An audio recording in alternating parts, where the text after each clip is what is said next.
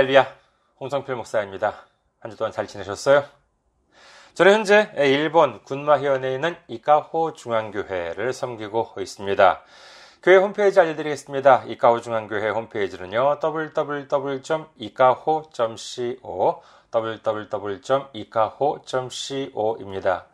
이곳으로 오시면 저희 교회에 대한 안내 말씀, 그리고 주일 설교 말씀을 들으실 수가 있습니다. 그리고 주일 설교 말씀은 동영상 사이트 유튜브를 통해서 시청하실 수가 있으시고, 그리고 팟캐스트와 팟빵을 통해서도 음성으로 들으실 수가 있습니다. 그리고 저희 교회 홈페이지에 오시면은 매주 전해드리는 설교 말씀을 텍스트로도 보실 수가 있습니다. 여러분의 많은 참고가 되시길 바랍니다. 다음으로 저는 현재 그리스도 사랑, 이웃 사랑, 기린 선교회를 섬기고 있습니다. 기린 선교회 홈페이지 알려드리겠습니다. 기린 선교회 홈페이지는요, www.기린.kr, www.기린.kr입니다. 그리고 메일 주소도 알려드리겠습니다. 메일 주소는요, 기린미션 골뱅이 gmail.com, 기린미션 골뱅이 gmail.com입니다. 이곳으로 메일을 보내주시면 제가 언제든지 직접 받아볼 수가 있습니다. 다음으로 지난주에 또 귀하게 선교 후원으로 섬겨주신 분들이 계십니다. 오현성님, 이진묵님, 그리고 성상욱님께서 귀하게 선교 후원으로 섬겨주셨습니다. 아, 감사합니다. 여러 가지로 지출이 많이 되는 지금 이 시기임에도 불구하고 이렇게 여러분께서 관심을 가져주시고 이렇게 섬겨주시니 얼마나 감사한지 모릅니다. 예수님의 놀라운 축복과 넘치는 은혜가 함께 하시기를 주님의 이름으로 축원드립니다.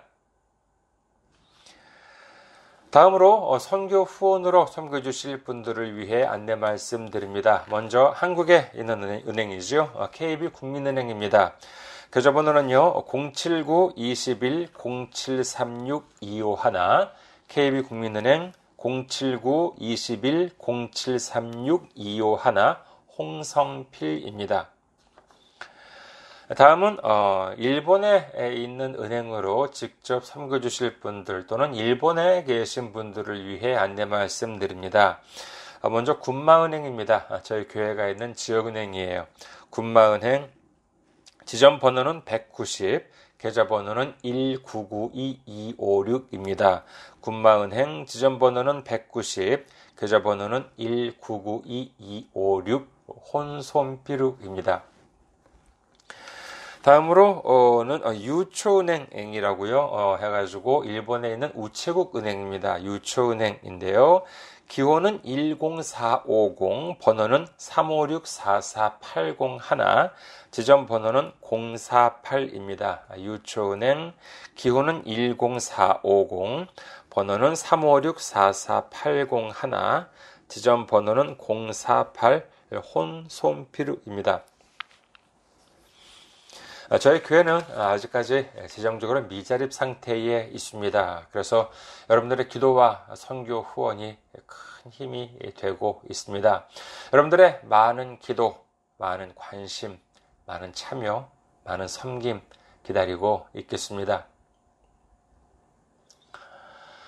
다음으로 오늘 함께 은혜 나누실 말씀 보시겠습니다. 함께 은혜 나누실 말씀 로마서 15장 3절 말씀입니다.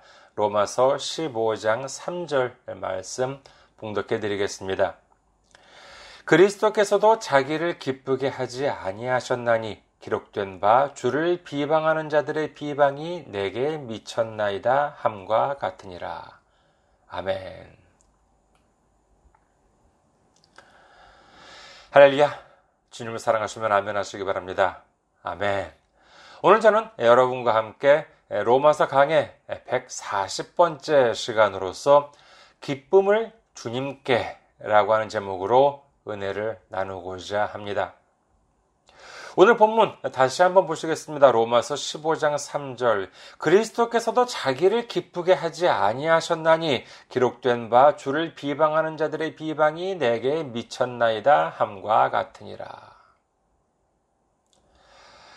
주님은 자기 자신을 기쁘게 하지 않으셨다고 성경은 기록합니다만 사실 이 기록을 보더라도요, 이 바울이 얼마나 주님에 대해서 깊은 이해가 있었는지를 알 수 있는 대목이라고 할 수 있습니다. 어, 예전에 성경에 대해서요, 4차원이라는 말씀을 들은 적이 있습니다. 아, 그래서 저도 성경을 읽으면서, 아, 이건 정말 4차원이다, 라고 하는 생각을 많이 했었는데, 어, 역시 같은 생각을 하는 분이 계셨구나, 아, 하고 반가운 마음에 그에 대한 글을 보았습니다만, 사실 좀 실망을 했습니다. 어, 제가 가지고 있던 생각이라고 하는 것은 물리학에서 물리학에서 1차원에서 어, 시작해서 이제 4차원이라고 하는 그와 같은 내용이었는데 그 책은 4차원이라고 하는 개념을 좀 다른 식으로 이해하고 있는 것 같았기 때문입니다. 거기서의 내용을 보면은요, 4차원이라기보다는 그냥 네 가지 요소라고 하는 것이 좋을 것 같았습니다. 그렇다면은 여기서 갑자기 물리학 이야기를 말하냐, 물리학 이야기를 하냐 하면은요, 시간 관계상 가급적 간략하게 말씀을 드리자면 일단 성경은요, 성경은 대단히 과학적이라고 할 수 있겠습니다. 뭐 세상 책 몇 세상 책 뭐 좀 뭐 몇 권 읽었다고 하는 사람들이 예, 그 성경이 뭐 비과학적이라는 등 아니면 뭐 전설이라는 등 말을 하기도 합니다만 조금만 과학에 관심을 가지고 접근을 해 본다면 훨씬 더 성경을 이해하는 데 도움이 된다고 할 수 있겠습니다. 이 차원이라고 하는 음, 이야기, 차원에 대한 이야기도 역시 그렇습니다. 뭐 조금 뭐 어렵게 들릴지는 모르겠습니다만 사실 알고 보면은요 그리 어렵지 않기 때문에 잠시 좀 귀를 기울여 주셨으면 합니다. 우선 1차원이라고 하는 세계, 1차원이라고 하는 세계는 위치만 있고 면적은 없는 세계입니다. 그러니까 위치, x, y, 좌표, 위치만 있고 면적은 없는 세계라고 할 수 있는 것이 1차원이에요. 다음으로 2차원이라고 하는 세계는 면적은 있어요. 하지만 높이는 없는 세계입니다. 그리고 3차원이라고 하는 세계는 바로 우리가 살고 있는 이 세계로서 위치도 있고 면적도 있고 높이도 있는 세계라고 할 수 있습니다. 정리를 하자면요. 1차원은 위치만 있고 위치가 있고 2차원은 위치와 면적이 있고 3차원은 위치와 면적과 높이가 있어요. 하지만 각각 넘지 못하는 장벽이 있습니다. 그것은 바로 1차원 세계에서는 면적이라고 하는 것을 뛰어넘을 수가 없습니다. 위치라고 하는 것은 XY 좌표라고 하는 것은 아무리 많이 모여도 위치일 뿐이지 면적은 될 수 없거든요.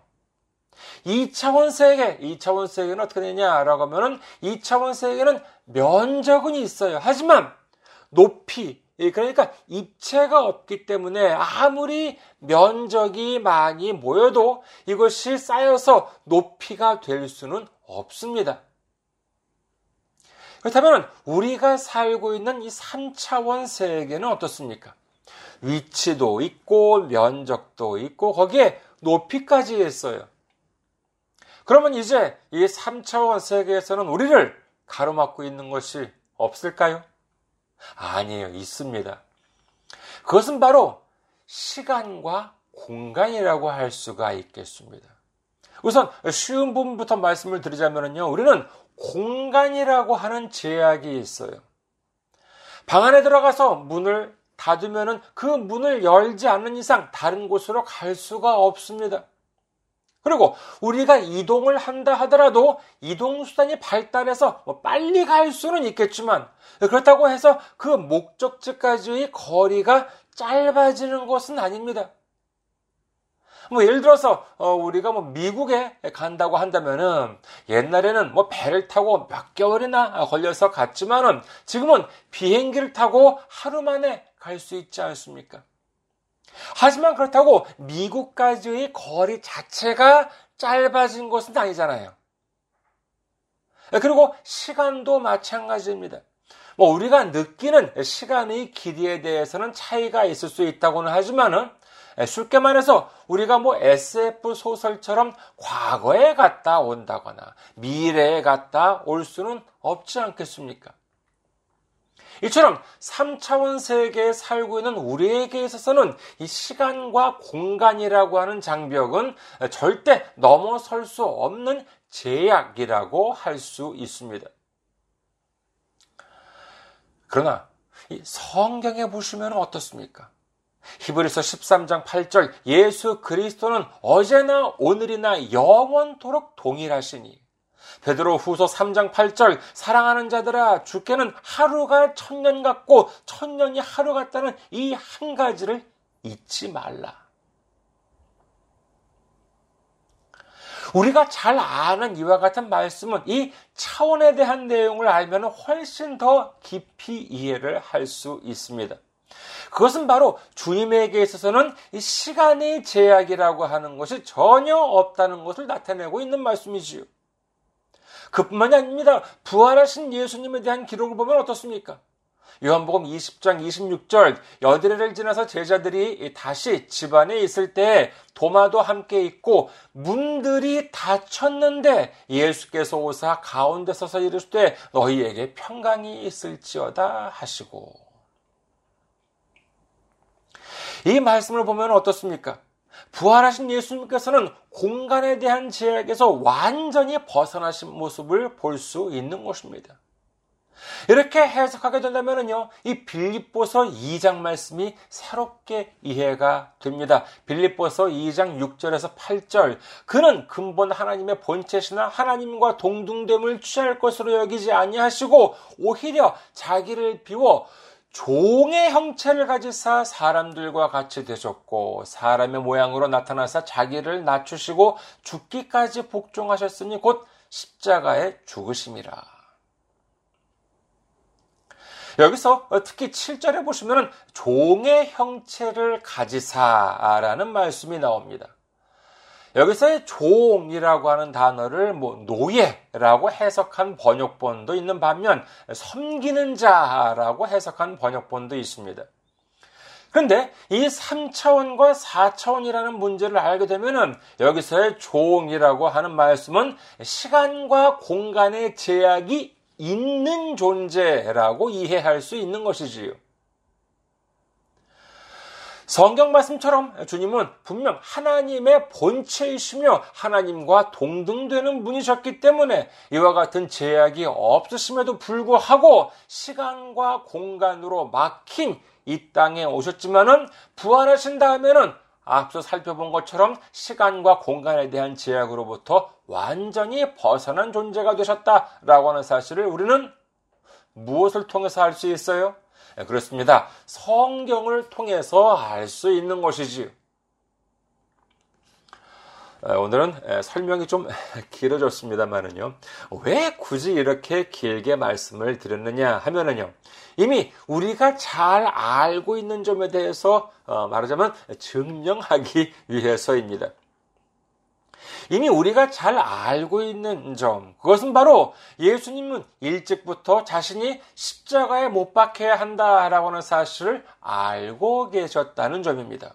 마가복음 8장 31절 인자가 많은 고난을 받고 장로들과 대제사장들과 서기관들에게 버림받아 죽임을 당하고 사흘 만에 살아나야 할 것을 비로소 그들에게 가르치시되 누가복음도 보시겠습니다. 누가복음 9장 22절 이르시되 인자가 많은 고난을 받고 장로들과 대제사장들과 서기관들에게 버림받아 죽임을 당하고 제 3일에 살아나야 하리라 하시고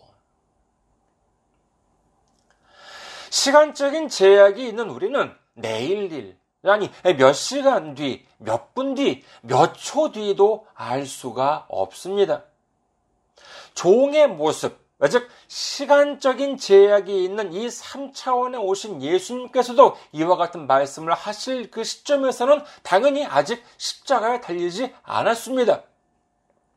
당시 제자들도요, 설마 아무런 잘못이 없는 예수님께서 십자가에 달리게 된다고는 뭐 상상도 할 수 없는 노릇이었을 것입니다.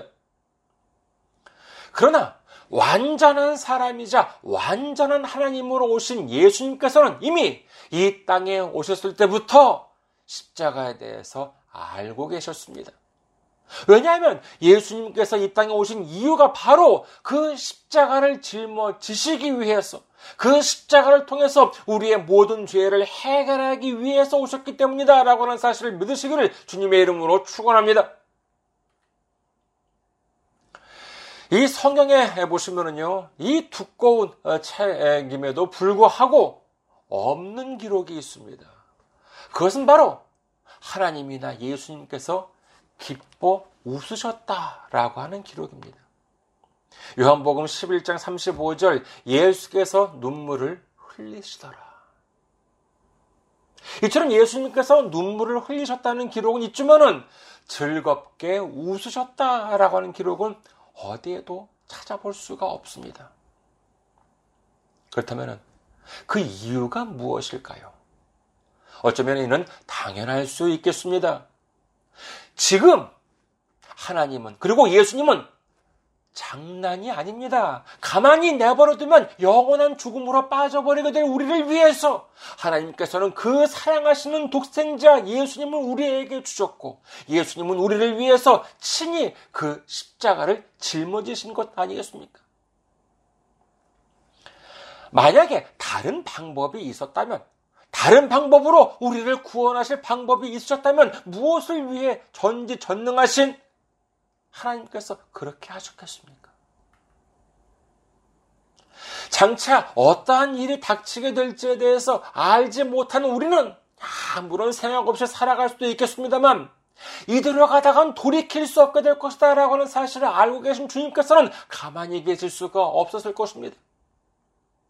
오죽하면 하나님의 독생자께서 그와 같은 고통을 당하셨겠습니까? 이를 뒤집어 보면 어떻게 되겠습니까? 그것은 바로 내가 주님을 믿지 않고 구원을 받지 못하게 된다면 그 후에 겪게 될 일들은 하나님의 독생자 예수님이 십자가에 달리는 일보다도 훨씬 더 끔찍하게 된다라고 하는 사실인 것입니다. 야구 선수들이 시합을 할 때의 모습을 보십시오. 뭐 다른 때는 뭐 좀 여유를 예, 보일 때도 있지만 있겠습니다만 시합할 때 투수가 공을 던지는 순간 타자가 공을 치르는 순간 실실 웃는 선수들이 있습니까? 아니에요. 없습니다. 그 이유는 그 한순간 한순간이 말하자면 장난이 아니기 때문입니다. 하나님이 장난 삼아 자신의 독생자를 십자가에 매다셨겠습니까?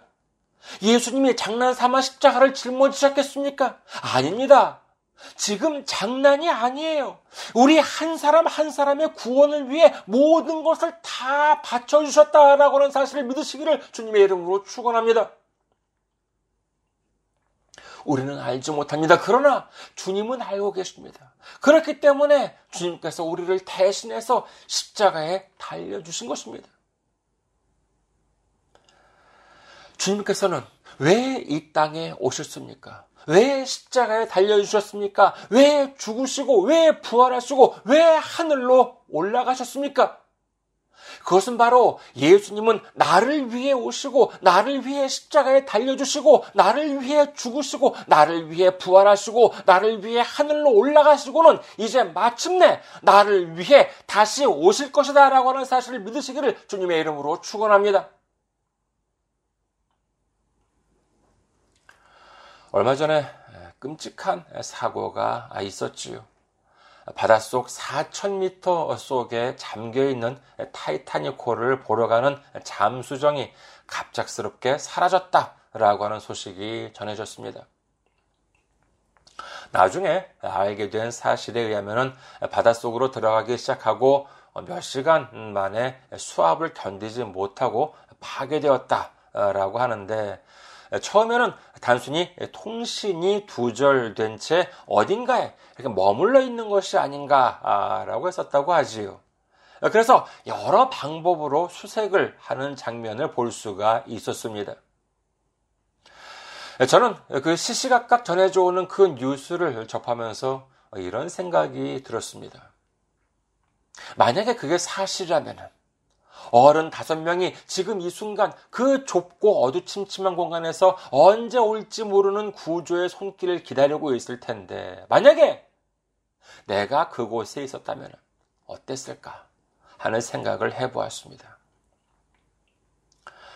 물론 뭐 그런 일을 당하는 일은 없어야 하겠습니다만 만약에 여러분께서 그와 같은 상황에 처하게 된다면 어떤 생각을 하실 것 같습니까? 저는 그럴 것 같습니다. 주님, 만약에 저를 이곳에서 구해주신다면 저는 남은 인생을 덤이라고 생각하고 정말 주님을 위해서 주님께 기쁨을 드리는 삶을 살겠습니다. 그러니까 제발 저를 이곳에서 구해주세요. 저는 그럴 것 같더라고요. 그런데 그런 생각을 하다가 잠에서 깨어났다고 생각해 보세요. 알고 보니까 그게 다 꿈이었어요. 그러면 저는 얼마나 다행스러워 하겠습니까? 아, 정말 끔찍한 상황이었는데 알고 보니까 그게 다 꿈이었어요. 하지만 그렇게 되면은 이렇게도 말할 수 있지 않겠습니까? 나는 그런 끔찍한 일도 겪지 않고 지금 이 자리에 있어요. 그러면 꼭 그런 끔찍한 일을 겪지 않았더라도 지금 오늘 이 순간부터 주님께 기쁨을 드리는 삶을 살아갈 수 있는 것 아니겠습니까? 이게 얼마나 감사합니까? 자, 그렇다면 어떻게 하는 것이 주님께 기쁨을 드리는 일이 될까요? 이를 한마디로 하자면요, 그것은 바로 주님께 순종하는 삶이라고 할 수 있습니다. 그럼 더 구체적으로 주님께 순종하는 삶은 무엇에 대해서 순종하는 삶이라고 할 수 있겠습니까? 목사님 말씀에 순종하는 삶이요? 자기 꿈속에 나타난 예수님이나 천사가 한 말씀에 순종하는 삶이요? 아닙니다. 그것은 바로 하나님의 유일하고도 완전한 말씀이신 이 성경 말씀에 순종하는 삶이라는 사실을 믿으시기를 주님의 이름으로 축원합니다. 여러분, 우리는 이 삶에 있어서 크고 작은 선택을 하게 되지요. 하지만 그 선택에 있어서 누군가가 기뻐하고 누군가가 슬퍼합니다. 우리의 선택에 있어서 때로는 주님이 기뻐하실 수도 있겠으나 때로는 마귀 사탄이 기뻐할 수도 있는 것입니다. 내가 한 선택에 있어서 마귀가 손뼉을 치며 기뻐하고 주님이 가슴을 치며 슬퍼하신다고 생각을 해보세요. 이 얼마나 끔찍한 일입니까? 저는 오늘 전해드리는 말씀 중에 마지막으로 한 가지 간단한 방법을 알려드리려고 합니다. 그것은 바로 마귀를 기쁘게 하지 않는 방법에 대해서입니다. 마귀를 기쁘게 하지 않기 위해서는 어, 마귀에게 틈을 주지 말아야 한다. 이렇게 성경 기록합니다. 그것이 마, 마귀를 기쁘게 하지 않는 방법이라고 하지요. 에베소서 4장 27절 마귀에게 틈을 주지 말라라고 되어 있습니다. 그렇다면 어떻게 하는 것이 마귀에게 틈을 주지 않는 것입니까? 에베소서 4장 26절에서 27절까지를 함께 보시면 다음과 같이 기록합니다. 에베소서 4장 26절에서 27절. 분을 내어도 죄를 짓지 말며 해가 지도록 분을 품지 말고 마귀에게 틈을 주지 말라. 예. 화를 내어도 죄를 짓지 말고 해가 지도록 화를 품고 있지 말라고 합니다. 더 쉽게 말하면 어떻게 될까요? 예. 화를 내지 마십시오. 화를 낸다는 것은 자기가 옳다는 것이잖아요. 하지만 그렇게 되면 마귀에게 틈을 주는 일이 되고 만다고 합니다. 그리고 성경 말씀에 귀를 기울이십시오. 여러분, 일본에 살면 일본어가 늘고 미국에 살면 영어가 자동적으로 늘어요? 아닙니다. 그러면 어떻게 해야 됩니까? 그것은 바로 공부를 해야 느는 것이지요. 사전을 찾아가면서 단어를 외우고 글을 읽어야 실력이 느는 것이지 그 나라에 살면서 그 나라 공기를 마시면서 뭐 드라마나 보고 노래만 외운다고 실력이 늘지는 않습니다. 마찬가지예요. 교회에 다니고 찬송만 부르고 설교만 듣고 부흥에만 쫓아다닌다고 믿음이 깊어지지는 않습니다. 믿음을 얻기 위해서는 성경을 통해서 주님이 무슨 말씀을 하신지를 알아야 합니다.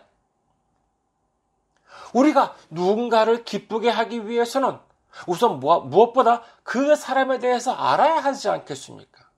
그 사람에 대해서 알지도 못하는데 어떻게 그 사람을 기쁘게 할 수 있겠습니까? 주님을 알기 위한 지름길은 바로 이 성경입니다. 말씀을 알아야 해요. 그래야 우리를 향한 주님의 사랑을 알 수 있고 진정한 주님의 말, 주님의 마음을 알 수 있다는 사실을 믿으시기를 주님의 이름으로 축원합니다. 이제 말씀을 통해서 진정한 믿음을 알게 되어 이를 바탕으로 주님께 기쁨을 드리는 행함을 통해서 주님으로부터 크나큰 축복을 받으시는 우리 모두가 되시기를 주님의 이름으로 축원합니다. 감사합니다. 항상 승리하시고 건강한 모습으로 다음 주에 뵙겠습니다.